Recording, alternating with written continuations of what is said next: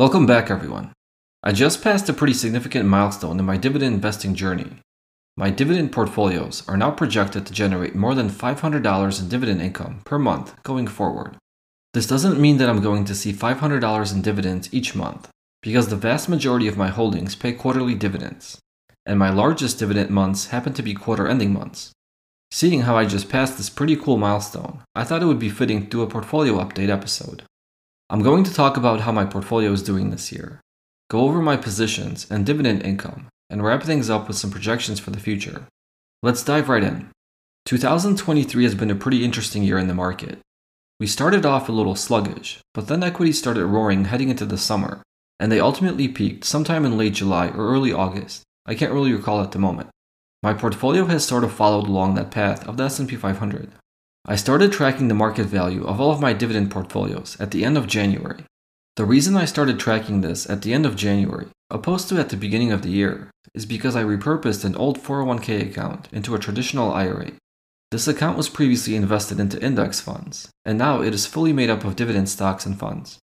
This repositioning, for one, increased the market value of my dividend oriented assets, and it also drove my dividend income up. So I thought it would be more fitting to start my tracker after this shift in assets.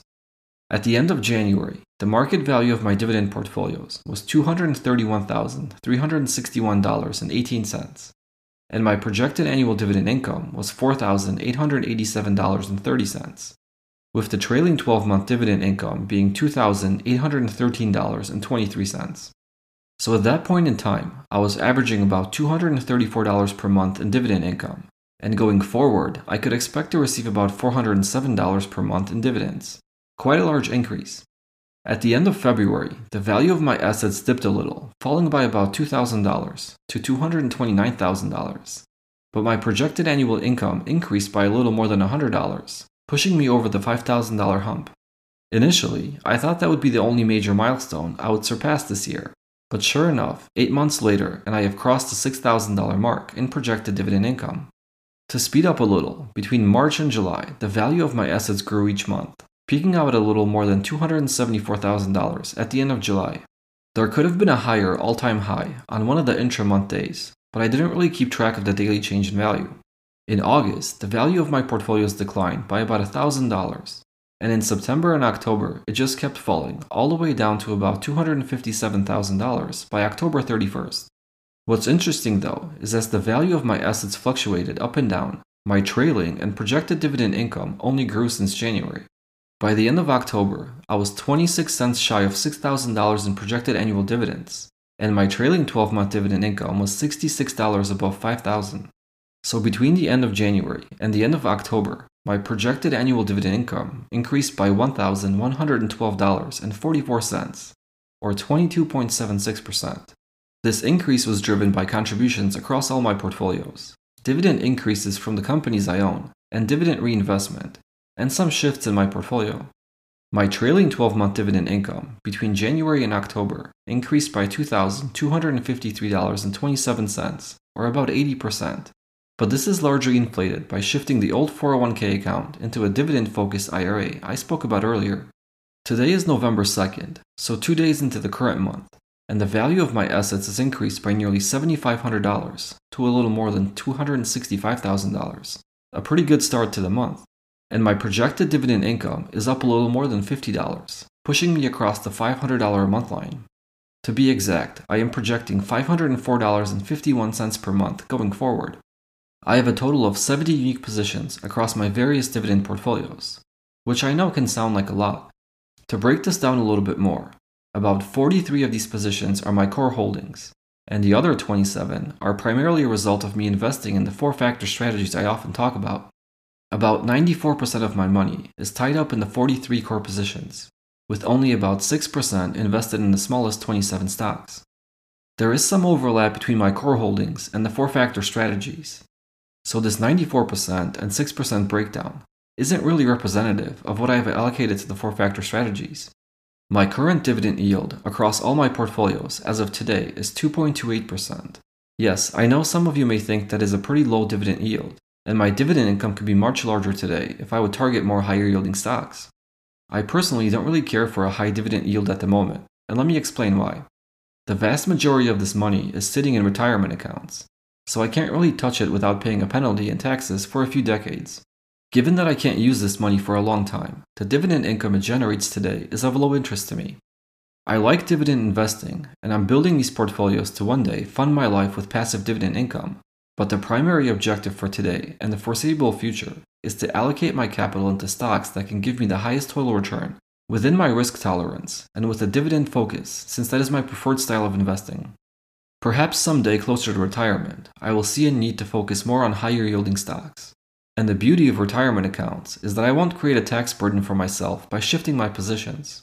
When I'm 5 or 10 years away from retiring, I'll evaluate my portfolio, and if I see that my projected dividend income isn't up to snuff, I'll slowly start shifting my capital. Alright, let's have a look at some of my largest holdings today. The biggest position I have is SCHD that makes up 13.43% of my portfolio, and it generates 22% of all of my dividend income. That's about $1,340 per year.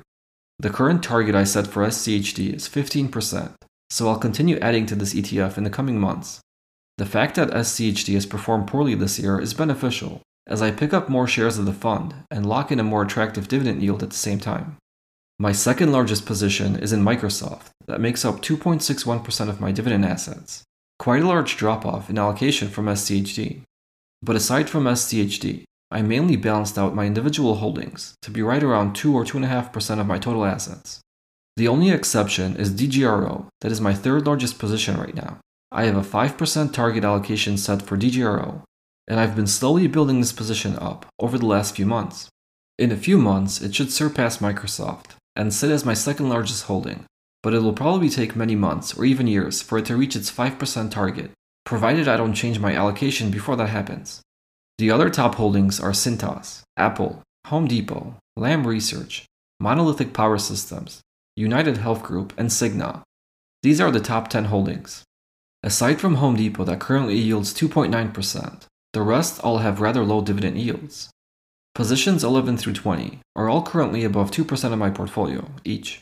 They are Lowe's, Texas Instruments, Skyworks Solutions, Domino's Pizza, Visa, KLA Corporation, BlackRock, Applied Materials, AbbVie, and CDW. As you can see, I own many of the stocks I talk about and share on my monthly lists. Let me just rattle off the rest of the core 43 holdings.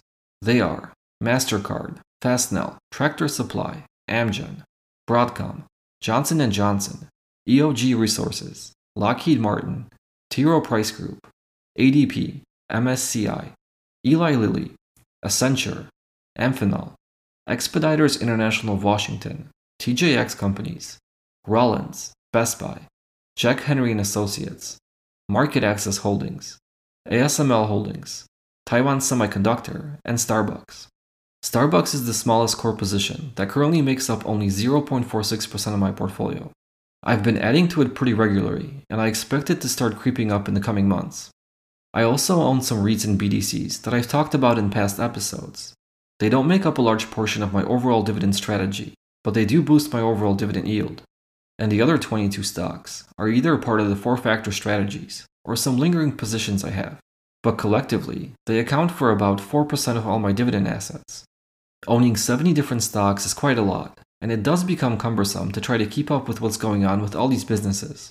I think I will try to condense the portfolio in the future and consolidate some of these positions, I've been spending a lot of my time recently focusing on research around quality stocks. You may have listened to my most recent content, showcasing the company analyzer tool I created that is meant to help me gauge the quality of a business. I think I will try to leverage that tool to narrow my list of investment ideas and possibly help me consolidate some of my core holdings. But that is a long term project. Alright, let's jump over to some dividend history. During the month of October, my dividend stocks paid me $242.92, this was about 64% more than I received during October of 2022.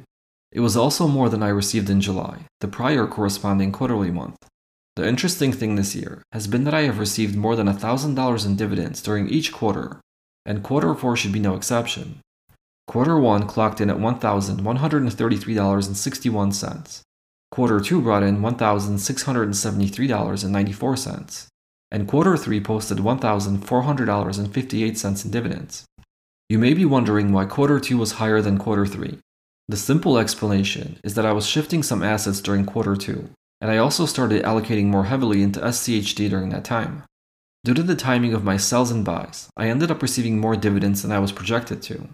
This wasn't overly intentional, but given that SCHD pays during quarter ending months, I received some dividends from positions I sold during the quarter, and then I also received SCHD's dividend at quarter end.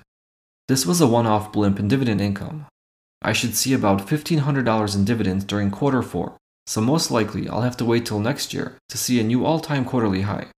During 2022, my total dividend income was $2,794.85. For the first 10 months of 2023, I already received $4,451.05 in dividends, and I should easily finish the year above 5000 As of right now, my annual income between 2022 and 2023 has grown by 59%, and by year end, it may be close to 100%. But again, this is due to shifting that 401k account into a dividend focused IRA, so not really organic dividend growth. Alright, let's talk about the fun stuff now the projections. I always like to make some forward looking assumptions to see where I may possibly end up closer to retirement. So, my projection for 2023 was to finish with about $5,500 in dividend income. I'll probably be a little bit ahead of that estimate, as I'm expecting another $1,200 to $1,300 in dividends in November and December. Combined with the $4,451 I already received this year, I should end up somewhere around $5,700 in total dividends for 2023. The projected market value of my dividend assets for 2023 was $279,000. At the end of July, that looked like a very realistic estimate to have. Today, not so much. But given how volatile the stock market has been, who knows, I may be very far off from this estimate, or I may find myself exceeding it. Time will tell. For future years, I'm taking my current dividend yield of 2.28% and assuming my future contributions will be invested at this starting dividend yield. And I'm assuming I can achieve a 10% annual total return, which would put me at a capital appreciation rate of about 7.72%. And I'm also using the same number for my projected dividend growth rate. For my future contributions, I made a pretty reasonable estimate of what I think I should be able to contribute to my portfolios next year, and then I just increased it by 3% each year thereafter. This will likely change in the future, Hopefully, I can invest more money than I am estimating now, but who knows? Life is unexpected, and I may not be able to even stick to the amounts I have here right now. Since this is just a projection, I didn't want to overly stress about the assumptions I made. I can always adjust this forecast should anything change in the future. So let's see what I can expect between today and 2052, the year I will reach full retirement age. In 2027, I should surpass $10,000 in annual dividend income, in 2032, I should cross $20,000 in annual dividend income, and the value of my dividend portfolios should cross $1 million. By 2035, I should cross $30,000 in dividend income, with a value of more than 1.5 million. By 2037, I should cross $2 million, and by 2039, I should cross the $50,000 mark in dividend income. From there, the values start to grow rather quickly. 3 million by 2041, 4 million by 2044, and 5 million by 2046. Also, in 2046, I should cross the six figure threshold in dividend income. And by 2052, I should hit a $10 million valuation, with over $200,000 in annual dividends received. I know that the actual dividend income and the value of my portfolio won't follow this straight path up. It'll probably be all over the place, with some fantastic years and some really awful years. But over a 30 year investing window, I think shooting for a 10% total return on average per year isn't unrealistic. The S&P 500 has historically grown around this range, and my growth focus should see my portfolio keep up pace with the broad equity market in the long run. These numbers don't consider inflation, and I know that $10 million 30 years from now won't feel like $10 million today. But I think having a $10 million portfolio with $200,000 in annual dividend income should set me up for a comfortable retirement. I'll have other sources of income in retirement as well, so it's not like I'm solely relying on dividends.